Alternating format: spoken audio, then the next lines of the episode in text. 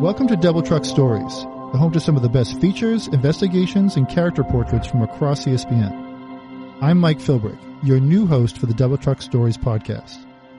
In August of 2017, Paris Saint-Germain sent shockwaves through the world of international soccer when they made Neymar da Silva Santos Jr., or Neymar to most of us, the most expensive player in the sport by luring him away from superpower Barcelona with a $263 million transfer fee and a $349 million contract. So now that the balance of power in European soccer has shifted to a mostly forgotten club in Paris, the concern isn't whether PSG can be stopped on their way to a coveted Champions League title. The concern is how it actually happened. PSG is owned by Qatar Sports Investments, a group essentially owned and operated by the government of Qatar. So the question now is how does the world of soccer compete not with a billionaire owner with deep pockets, but with an owner backed by the economy of an oil rich nation. Stick around after the story for my conversation with Bruce to talk about how this one move could forever change the landscape and traditions of how European soccer is consumed. Now we present first Neymar, now World Domination by Bruce Schoenfeld.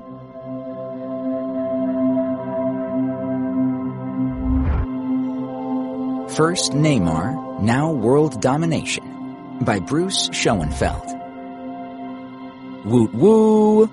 The noise carries across the two practice fields, where some Paris Saint-Germain players are finishing an early September workout with an informal game of five on four. It breaches the fences that surround the practice complex, permeates the offices of the administration building beyond. Woot woo! If you are nearby, you can't help but hear it. It is a noise of exuberance, a noise of joy, a noise that seemed delightfully inappropriate for a world football's carefully scripted soundtrack. Every few minutes, it shatters the tranquility of Camp des Loges, PSG's training ground in tidy Saint-Germain-en-Laye, beyond the Paris perimeter. Woot woo! And afterward, always, peals of laughter. The explanation comes later once the team has showered and lingered to talk and probably laugh some more. It was us Brazilians, Dani Alves admits. You have to enjoy yourself. You have to have a romp every now and then. Then midfielder Lucas Moura, known simply as Lucas, adds context. We're always like that, he says. We do something with the ball, we speak something funny, and everyone says, woo. He grins. The French players don't understand. They just look at us like, what are they doing? PSG has six Brazilians on its 24 player roster this season. The one overshadows the rest. Neymar da Silva Santos Jr. is now the most expensive footballer ever, following his $349 million contract and $263 million transfer from Barcelona, a move that rearranged the balance of power in European football and might have changed the sport irrevocably. His arrival is the most dramatic manifestation yet of a plan by PSG's Qatari ownership to transform a team with virtually no football history into one that matters, and eventually the one that matters most. Neymar's deal came as a surprise to nearly everybody, including the Barcelona hierarchy. He'd been coveted by Nasser Al Khelaifi, the Qatari businessman who runs PSG, for more than a year.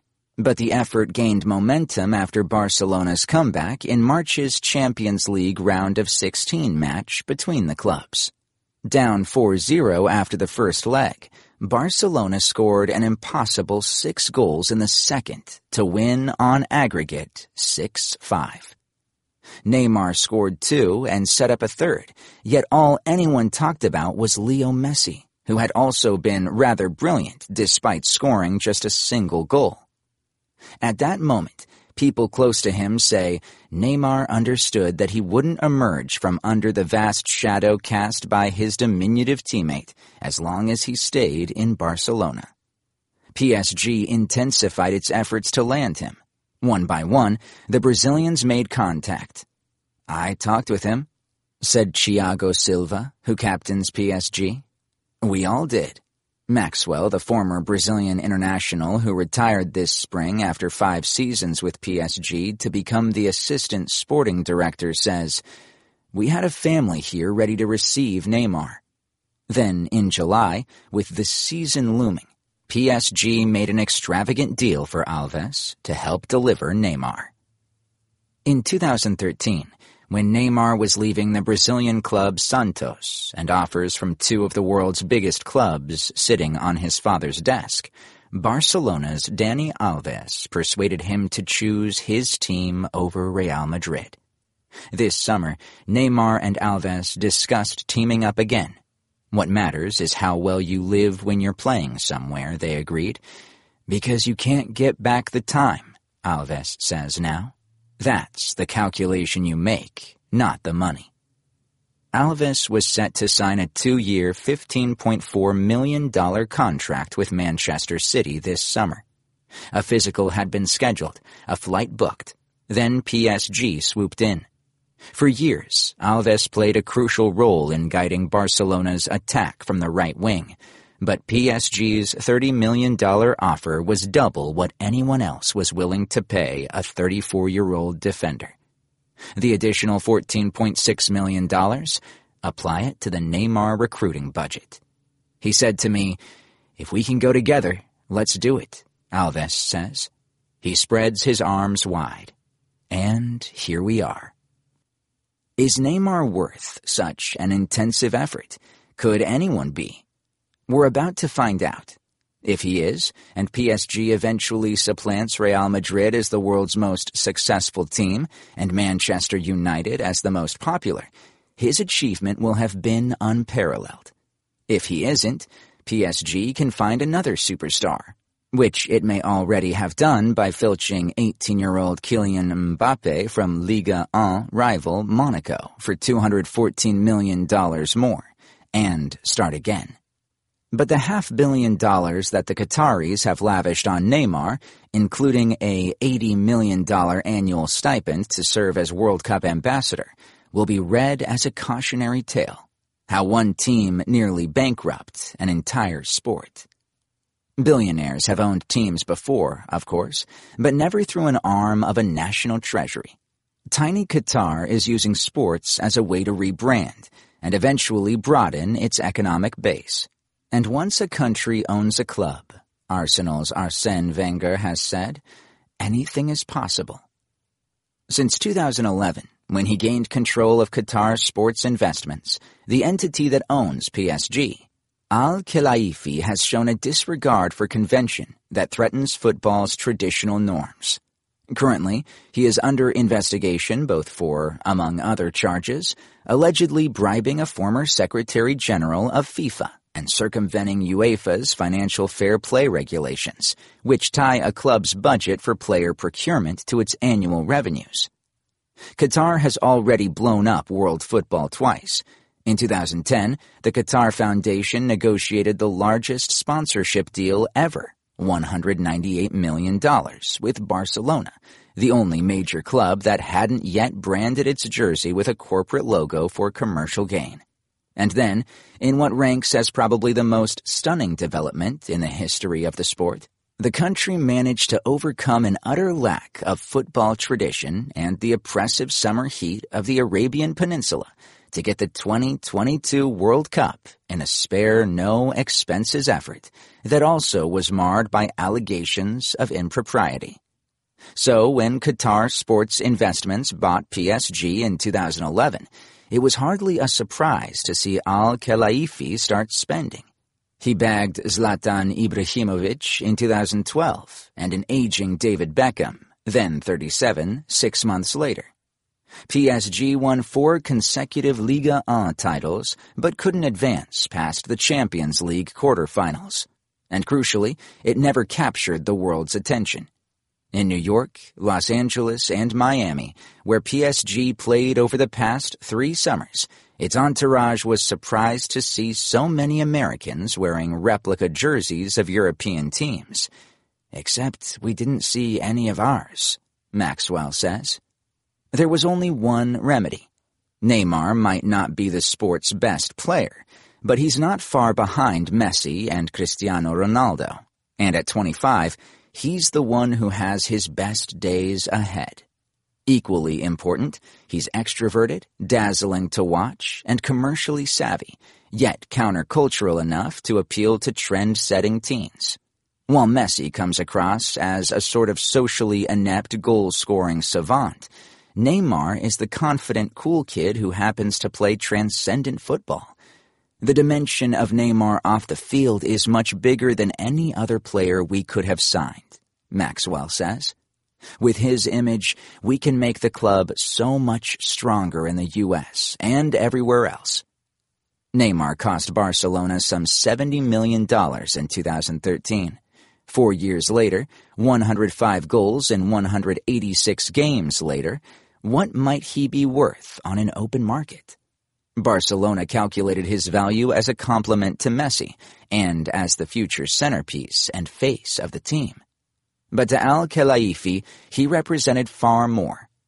The beIN network, which is owned by QSI and run by Al Khelaifi, has paid more than half a billion for Ligue 1's international television rights through 2024. The World Cup will cost billions. Neymar is programming. He's a marketing plan. He's a loss leader. He's a moon landing. PSG had to have him.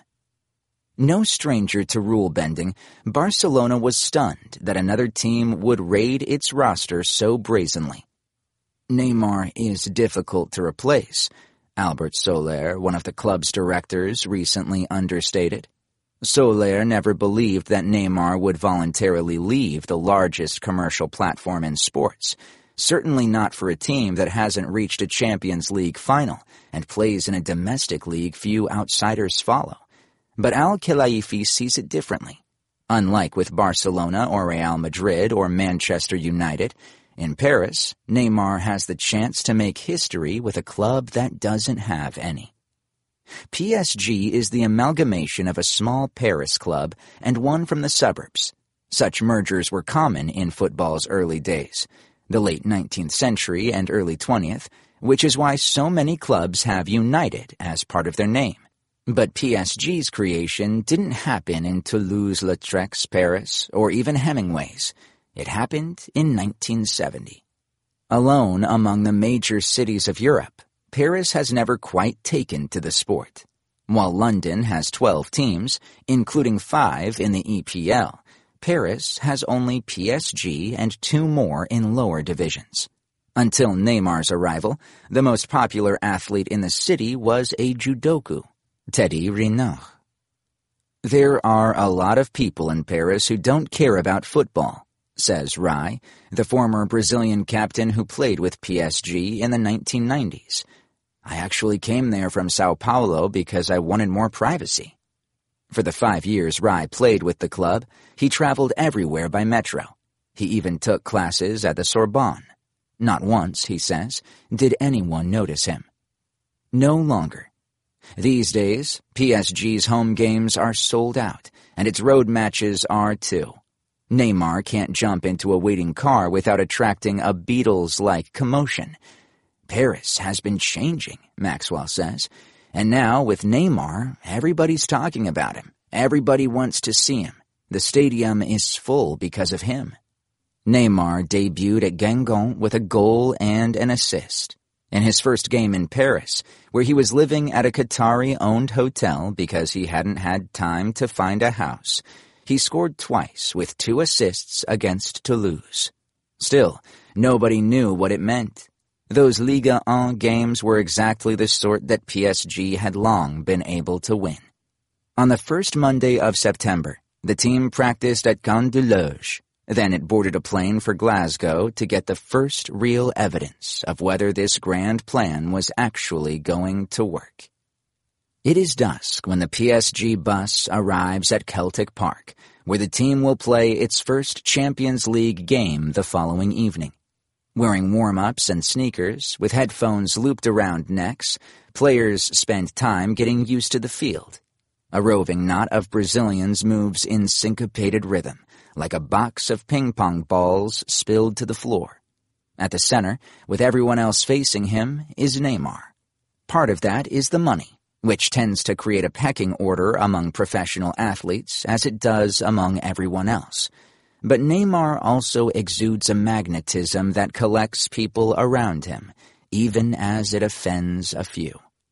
One ruffled teammate is Edinson Cavani from Uruguay, who suffered Neymar's wrath when he stepped up to take a penalty that Neymar believed was rightfully his earlier this year, and then had the audacity to miss it. For better or worse, Neymar acts like a star. He's so charismatic, Rai says. He looks like a teenager, but he loves to take responsibility, and the older guys can feel that. When it's difficult, he gets stronger. PSG's first group stage opponent is its antithesis. Celtic was founded in 1888, and until the recent decline of Rangers FC, it served as half of one of Europe's most bitter rivalries. The crowd that fills Celtic Park could have been lifted from the 1970s. Everyone wears a dark overcoat and a green scarf. When the first name of each starter is announced, the crowd supplies the surname. Celtic won its only European title 50 years ago with an entire team from around Glasgow, and its players are still regarded with the easy intimacy of someone who might turn up in line at the fishmonger's. It is heartwarming and a striking contrast to PSG's Arrivistes, a team culled from the roster of the biggest clubs in Europe and South America. The front line of Neymar, Mbappe, and Cavani alone represent $560 million in value, while the entire Celtic roster doesn't touch $100 million. Before the game, Celtic executives are heard saying that beating PSG, or even staying competitive, would be striking a blow for football as it once was. They won't be saying it afterward. Led by Neymar, PSG races past a team that had gone undefeated in the Scottish League all last season, inflicting a 5-0 beating that is Celtic's worst defeat at home in more than a century. Their pace is astonishing, says Craig Gordon, the veteran Scotland goalkeeper. It's faster than anything else we will come up against. I don't care who we play. We will soon learn that it isn't just Celtic. Bayern Munich comes to Paris two weeks later with three Champions League finals this decade and a reputation as one of the continent's most dominant clubs. It leaves after a 3-0 thrashing. In such a panic that head coach Carlo Ancelotti is fired the next day. Next, PSG routs Anderlecht 4-0. It seems astonishing considering Neymar had been playing in an entirely different system in Barcelona than the 4-3-3 Unai Emery has implemented in Paris, and has been with his teammates only a few weeks. The transition on the field has been easy because I'm playing with such good players, Neymar explains.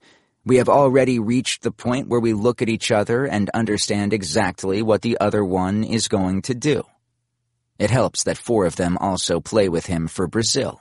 They gather several nights a week, usually at Marquinhos' home or occasionally Silva's, to eat or listen to music, with the playlist usually curated by Neymar. We're very much like a family, Alves says. The result on the field represents what a team is like off of it. It really matters. We've created a great team off the field, and you can see the result on it. Surprisingly, this team within a team hasn't fostered resentment.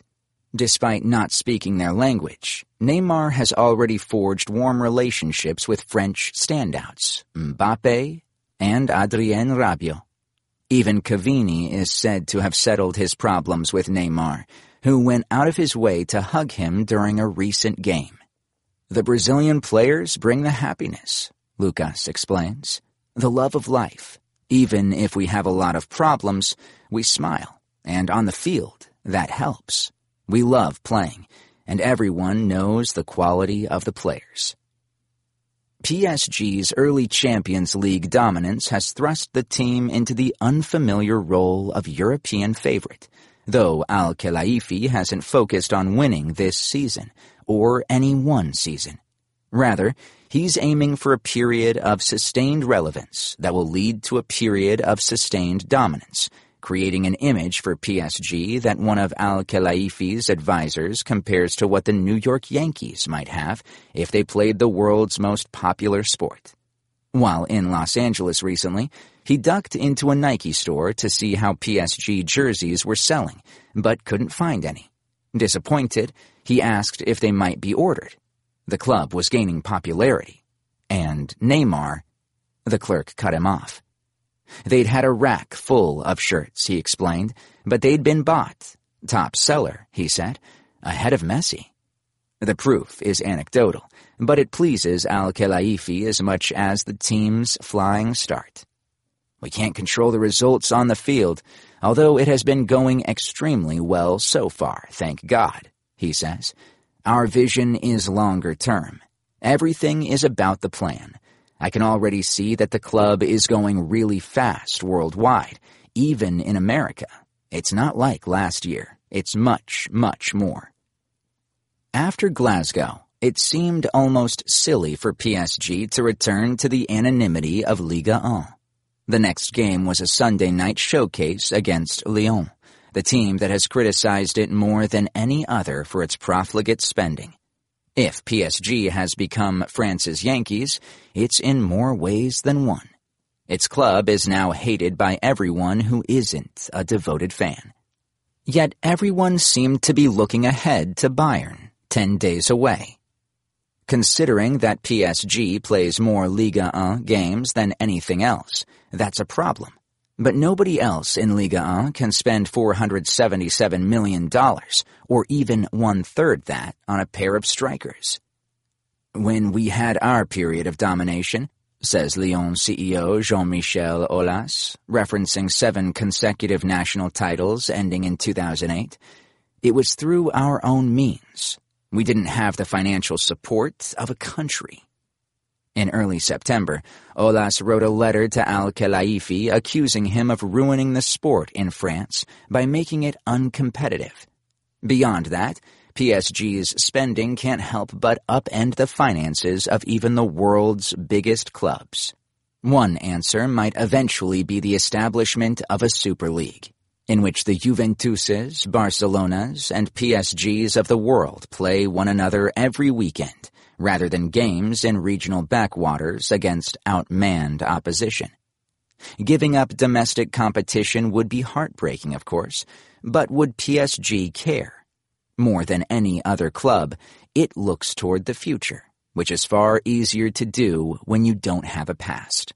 For now, though, that pesky Ligue 1 schedule needs to be played. For the first few minutes of the Lyon game at Parc des Princes, PSG's fans seemed uncommonly quiet. It turned out that, in the most French gesture ever, they'd gone on strike. They were protesting the confiscation of banners criticizing Aulas, the Lyon CEO. Fifteen minutes in, they started singing, sounding like nothing so much as a fan base that has been supporting its team for generations. They didn't stop when a Lyon defender put the game's first goal into his own net, nor when another Lyon defender did the same. Inevitably, cracks will start to show. If not in PSG, then in other clubs as they struggle to keep pace. It's hard not to rejoice in the beautiful game PSG is playing, talents harmonizing with a grace and fluidity reminiscent of Pele's Brazil. Still, the sense that it could pull even the world's largest clubs to the brink of bankruptcy looms over PSG's success. When it wanted Neymar, PSG was able to steamroll even mighty Barcelona with its Qatari financial might. With that in mind, what team is safe?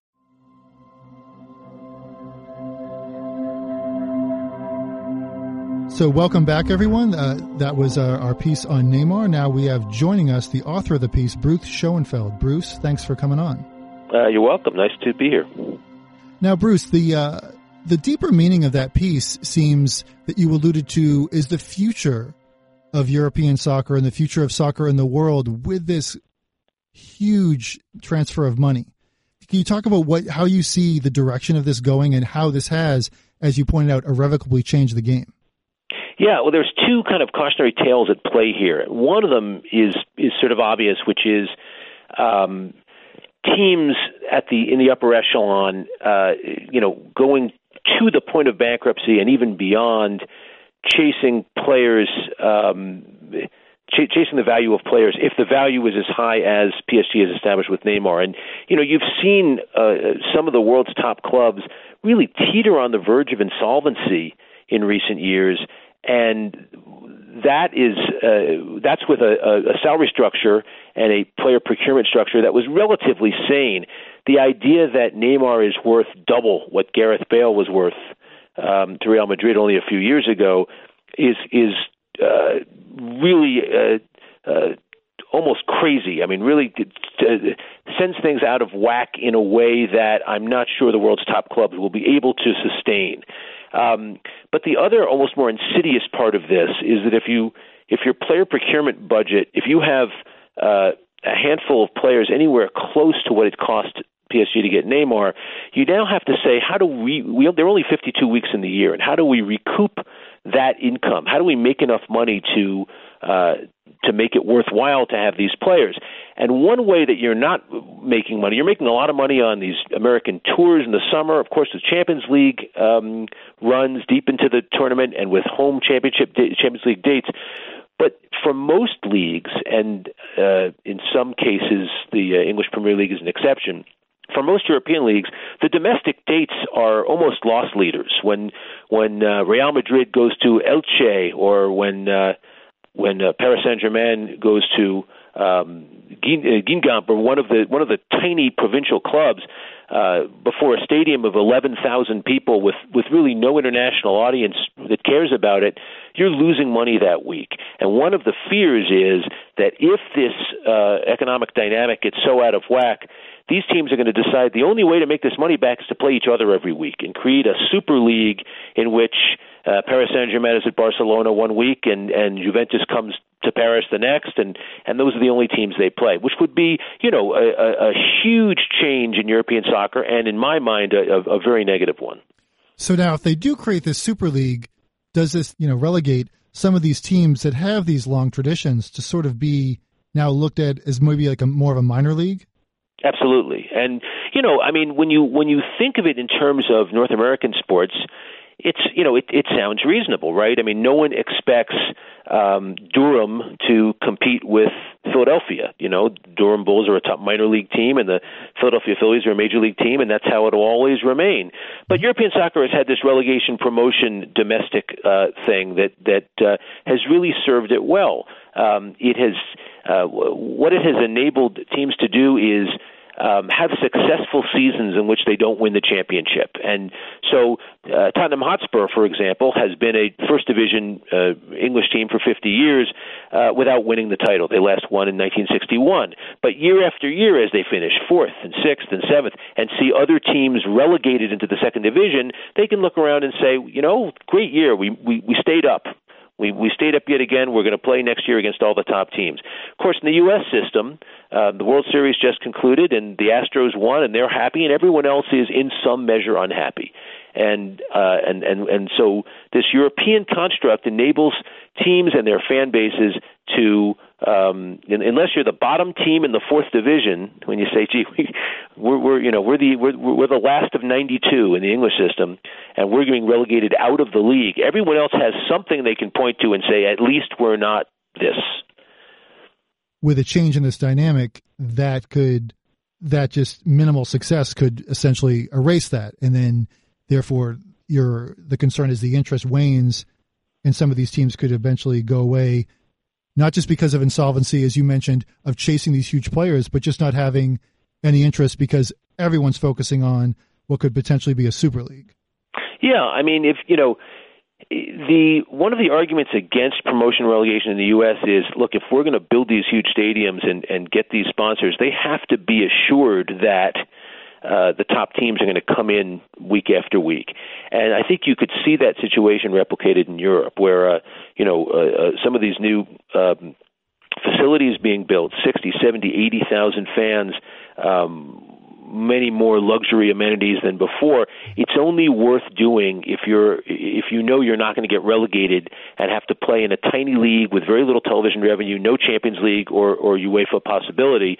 Uh, there has to be a guarantee at a certain point that yes, we're even if we are uncompetitive for a year or two, even if we're the Cleveland Browns, we're still going to be in the NFL.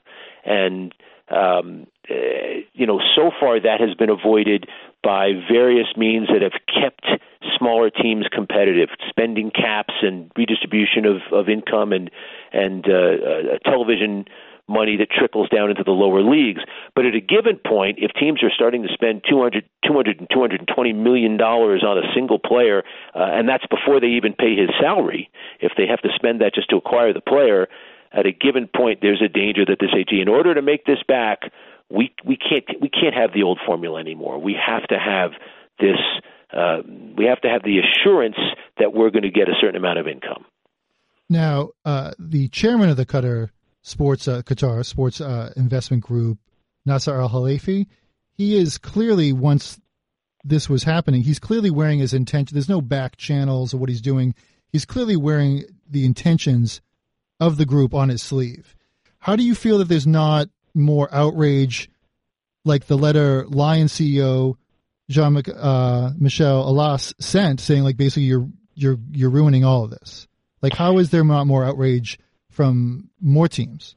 Well, domestically, in uh, Ligue 1, uh, what PSG has done is both um, hurtful and helpful it has raised the profile of what has been the least important of the major leagues in in Western Europe. Um, uh, underneath, uh, certainly England and, and Spain and Germany and, and Italy, um, it's raised that profile now.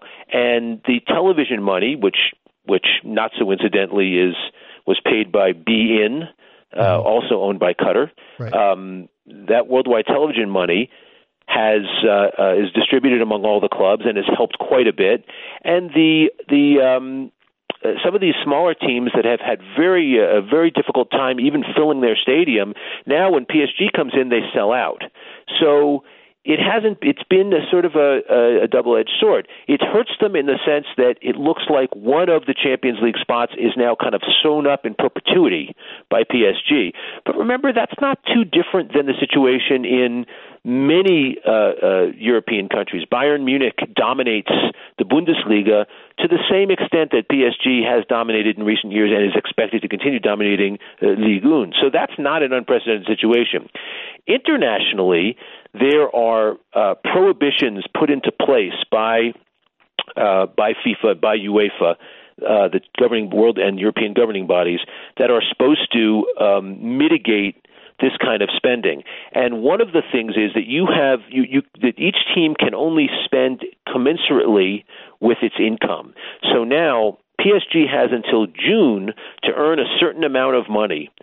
Uh, uh, in order to justify the purchase of not just um, Neymar, but uh, but Kylian Mbappe, who they they bought from Monaco, mm-hmm. and if they can hit that number, then they will not be in violation of the uh, of the rule. If they don't hit that number, then they'll get sanctioned. And what what Khelaifi has uh, has you know has said is wait to criticize us and, and see if we hit that number because I think, he said, I think the addition of these players will generate enough interest around the world that with all this ancillary income, you'll see it's going to be more than worthwhile. And so I think there are a lot of people saying, okay, well, let's see what happens. It seems uh, out of bounds. It seems like you've just kind of opened up the, the checkbook and spent far more money than any team has ever spent. But if if it can be justified, we'll, we'll see what happens. Now, it should be noted this is the same guy who is who is under investigation for bribery in the uh, Qatari World, World Cup uh, um, uh, campaign. So he has shown a willingness to uh, to be, push the envelope uh, at the at the very at the very least. So. Well, it, it does seem like going back to that real quick, Bruce. It does seem like sort of damaged logic where you have Qatar essentially using their their impending World Cup hosting as sort of something that's very legitimate of where they are now placed in the world of international soccer, But at the same time it is a even more than any political drama playing being played out domestically in the United States. We see these like people losing positions and jobs and bribery and charges. So it also sort of seems like this legitimacy is sort of fruits of a poisonous tree. So is there is there any talk about that in international soccer in in meaning that with uh with, going back to PSG and what the basically uh, the illustration of all this is is that they have incredible odds on all the European betting sites now to advance or win the Champions League.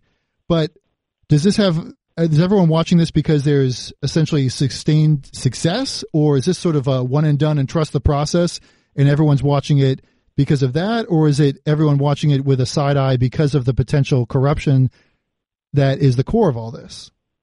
Well, when you say everyone watching it, do you mean fan interest or do you mean suspicion?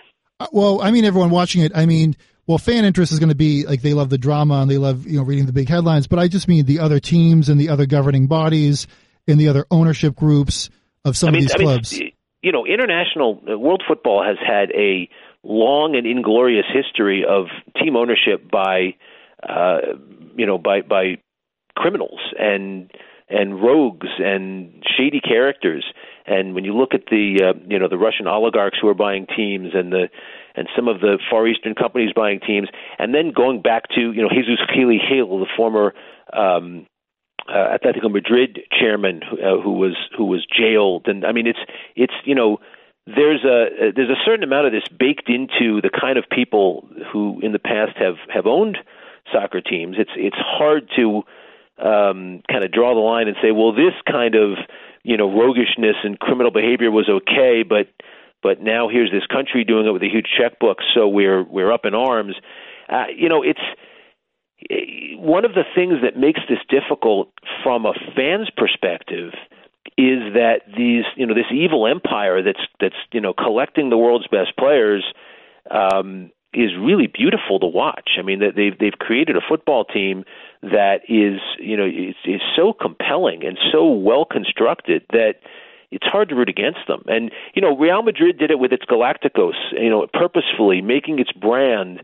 We are going to take, we are going to going to create the most dynamic, most exciting, star-studded football team on the planet. If some years it blows up in our face and we don't win, that's okay because it's the it's it's it's it's the compelling nature of watching how this is going to play out year after year that is going to make this that's going to that's going to like make our uh, grow our company, grow our brand, and that's and that has turned out. You know, in in this century, Real Madrid has emerged as uh, by far the biggest and most interesting soccer club in the world or sports team in the world year after year after year. PSG, you might say, is following that model. The only difference is they have a national treasury kind of bankrolling it.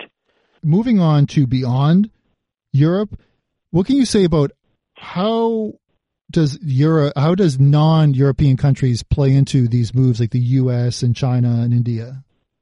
Well, you know, one of the uh, one of the, the situations that most of the world's uh, top clubs have realized in, in recent years is that the U.S. is awakening as a as a football power, not so much on the field, but but in terms of interest and uh, and potential buying power. Um, the U.S. Is, soccer has kind of conquered the U.S. not the way that people thought it would, which was through youth programs and players then you know going off and becoming fans of MLS teams, but in, in the sense that the world's top teams are now brands that are very well known in American cities, and you you go you walk through the streets of whatever city and you see Barcelona, Real Madrid, Manchester United jerseys. Uh, what you haven't seen up until now were Paris Saint Germain jerseys, and I think um, uh, uh, Nasser Al Khelaifi uh, well understood that in order to conquer the world, you have to conquer the U.S. And in order to conquer the U.S., you can't just win the Champions League. You have to uh, create fan interest with known quantities. There were a handful of players, as I wrote in the piece, that uh, that, that you could sign. I mean, they signed David Beckham, who was the most most famous player in the world at that at the end of his career, but uh, and and that helped them get to a certain level.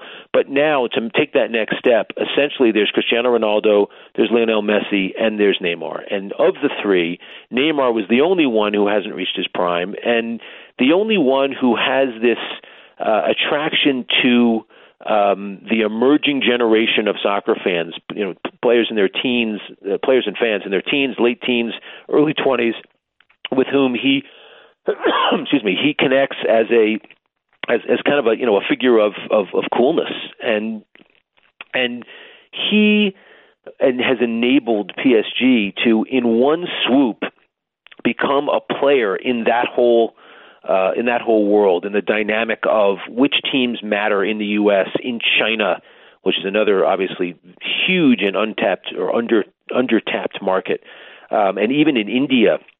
Now all of a sudden PSG and Neymar are important PSG is is uh, PSG shirts are seen. PSG summer tours are now coveted in a way that even last summer, uh, has as the winner of four out of five uh, French championships, um, five out of six, four out of five. They still um, uh, no one really cared about PSG outside of uh, of France.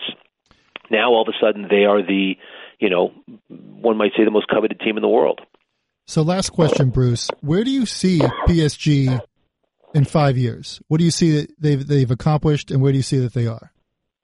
That's a great question, and I think a lot of it has to do with how much this uh, this whole thing takes. You know, there've been there have been rumors, which I think are no more than chatter, that that Neymar is not satisfied at PSG. Hard, hard, or just uh, annoyed with some of uh, uh, the coaching methods, annoyed with um, his transition to France. Uh, you know, I don't I don't think that's true, but one can see a situation where within the next year or two, for whatever reason, either economically um, PSG decides it hasn't worked, or on the field, if the team, let's say, goes, uh, let's say, doesn't make the Champions League final each of the next three years, goes as far as the semifinal and doesn't get to the final, and all of a sudden they're thought of as uh, the perception is this great experiment, this great push has failed, um, I think it may be the, either back to square one for them, where they say, okay, how else can we try to do this? Or maybe they look and say, you know, maybe this wasn't.